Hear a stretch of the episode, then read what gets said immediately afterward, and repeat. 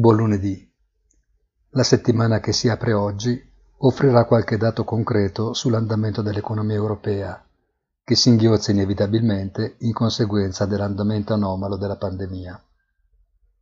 Cominceranno anche a trapelare le parole anticipatrici di quello che sarà poi l'esito della riunione della BCE della settimana prossima, da cui comunque è probabile attendersi qualche iniezione di fiducia e di sollecito alla veloce partenza del Recovery Fund piuttosto che ulteriori aggiustamenti alla politica monetaria non convenzionale. Negli Stati Uniti, attesa per la lettura del Beige Book, ma soprattutto attenzione sul dato dell'inflazione di martedì, considerata la relativa calma vissuta negli ultimi giorni dal decennale americano. Calma che invece non ha riguardato il BTP, i cui movimenti però sono da mettere in stretta relazione con l'annuncio delle nuove aste a medio-lungo termine e in particolare la riapertura del titolo a 15 anni in concomitanza con il parallelo annuncio di un'emissione benchmark cinquantennale.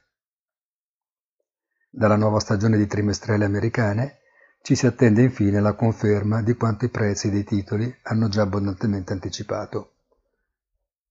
Buona giornata a tutti e come sempre appuntamento sul sito easy-finance.it.